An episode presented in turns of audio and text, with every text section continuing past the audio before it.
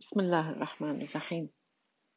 هل تعلم بأن الدعاء يصارع الأقدار وأن هناك دعاء من قوته وكثرة إلحاح صاحبه وتوسله لله يغلب أقدارا قد تنزلت وشارفت على الوقوع وأن هناك من يتقنون الدعاء بكثرة حتى تتنادى لدموعهم ملائكة السماء.